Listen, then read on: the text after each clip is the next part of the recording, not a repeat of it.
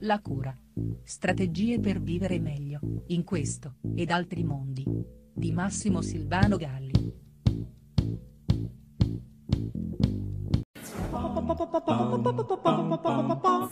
Da un anno a questa parte sto dedicando alcuni video alla straordinaria condizione storica che stiamo vivendo per cercare di attenuare le diverse conseguenze che questo virus sembra imporre nelle nostre vite quotidiane. Il trauma di questo imposto cambiamento sta infatti facendo emergere tutte le fragilità che già brulicavano nel profondo e che in diversi modi ho cercato di restituire ben prima che il virus facesse il suo ingresso. Mi riferisco in questo caso alla fragilità delle agenzie educative, genitori e scuola in testa, e alla conseguente fragilità che ricade sulle nuove generazioni, sottoposte a modelli, azioni, strategie e comportamenti che dovrebbero tutelare e favorire la crescita di bambini e ragazzi. Chiunque si occupi di queste relazioni osserva invece un anomalo surplus di disagio mai registrato in questa forma negli anni precedenti, una vera e propria esposizione al malessere a cui le agenzie educative non paiono saper porre rimedio preventivo né, ahimè, supporto di emergenza.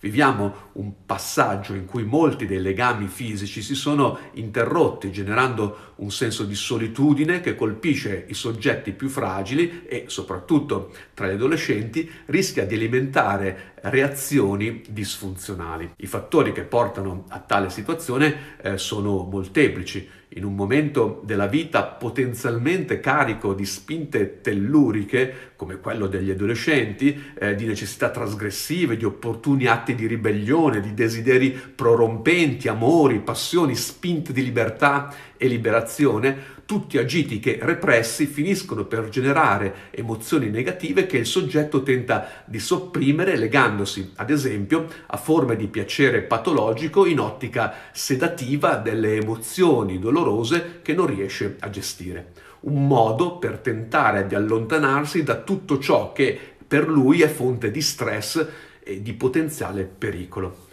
E allora abuso eh, di videogiochi e social network, riduzione drastica delle ore eh, di sonno e delle ore di veglia, disimpegno scolastico, disturbi dell'alimentazione, chiusure emotive e sociali. Tuttavia, tutte queste forme di evitamento non fanno ovviamente che peggiorare la situazione che diventa esplosiva quando inevitabilmente il soggetto si trova a fare i conti con la realtà che nel frattempo ha continuato a porre le sue istanze, per cui eh, evitamento dopo evitamento tali istanze sono diventate una sorta di montagna che ora rischia di apparire al soggetto di essere vissuta come non più scalabile. Così arriva la frustrazione, l'angoscia, l'insopportabilità delle richieste. Già prima del virus il concetto di futuro era assai instabile per queste nuove generazioni, ben più instabile di quanto normalmente non sia per un adolescente qualsiasi. Una generazione senza futuro su cui arriva un virus a palesare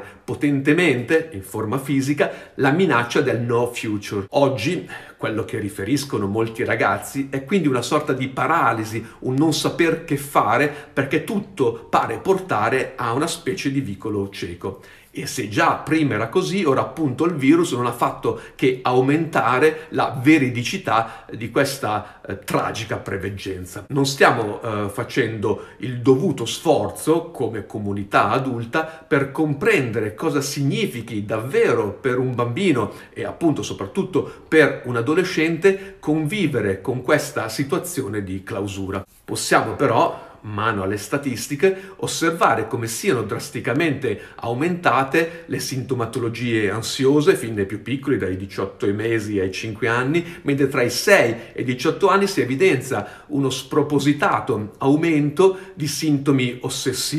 ossessivo-compulsivi, stress post-traumatici e sintomi eh, di alterazione del pensiero, abbandono scolastico, appunto, ansia, attacchi di panico, aggressività immotivata, auto autolesionismo e pure, ai noi, tentato suicidio. Voglio essere chiaro, non mi riferisco a casi isolati, parlo di una vera emergenza. La preesistente fragilità educativa che prima del virus, in una situazione di normalità, riusciva a mantenere in qualche modo, in condizione non esplosiva, questi eh, fenomeni esistenti, ma insomma ancora da poter in qualche modo essere nascosti sotto il tappeto, ora si mostra nella sua eh, inadempiente nudità. Insomma, Posso illudermi che la mia casa costruita eh, col fango sia sicura, ma appena arriva eh, una pioggia un po' più consistente la vedrò sciogliersi eh, sotto i miei occhi. Ecco, la pioggia è arrivata, è questo virus e la casa si sgretola, solo che dentro c'è tutta una generazione che eh, ne rimane sepolta. Sì, perché sopra e sotto i casi eclatanti, quelli che proprio eh, non reggono, si distende la diffusa massa di quelli che riescono in qualche modo a rimanere aggrappati eh, a qualche scoglio, ma non per questo eh, non accumulano difficoltà, sofferenze, dolore. Prendiamo uno tra i tanti capi di questa matassa che bene spiega, a mio avviso, il disagio in atto e la precarietà educativa che vi si contrappone. Secondo una mia personale statistica, dati raccolti da altri colleghi, nonché testimonianze dirette degli stessi ragazzi,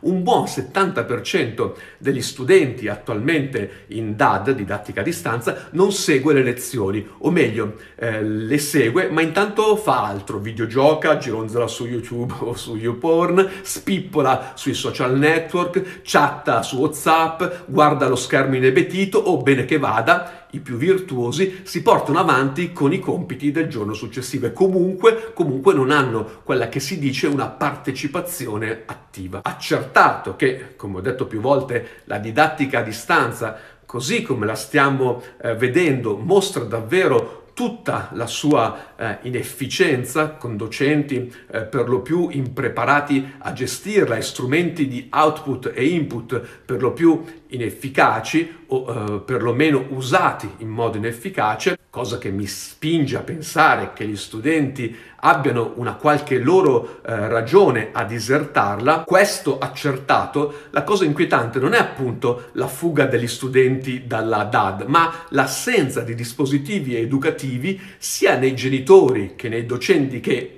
ignorano e che se ignorano sono colpevoli, ma soprattutto drammaticamente, secondo la mia indagine, in quegli genitori e in quei docenti che sanno, vedono, ovviamente non concordano, ma come paralizzati non sanno che fare per porre rimedio e soprattutto non sanno leggere questi altri fenomeni come segni di un disagio diffuso. Questa immagine di impotenza della famiglia e della scuola di fronte al disagio dei ragazzi, questa paralisi che si evidenzia in tanti altri aspetti della relazione educatore-educando, eh, va pensata, a mio avviso, anche come sguardo che i ragazzi stessi posano sulle generazioni adulte, ossia eh, quelle generazioni che dovrebbero essere eh, guida. Immagine che ha bisogno di palesare la sua solidità sia per essere attentata che all'opposto per essere riferimento di sicurezza. L'attuale incertezza dell'adulto, invece la sua paralisi e l'incapacità ad agire fanno decisamente più danni di qualsiasi mancato ascolto, per quanto importante possa essere. Famiglia e scuola, più di ogni altro soggetto sociale, sono oggi al centro di una drastica riduzione operativa in termini educativi, ben più squassante di quella che negli anni eh, 60 movimenti eh, politici, psicologi e sociologi si erano lanciati a pronosticare e forse ad auspicare.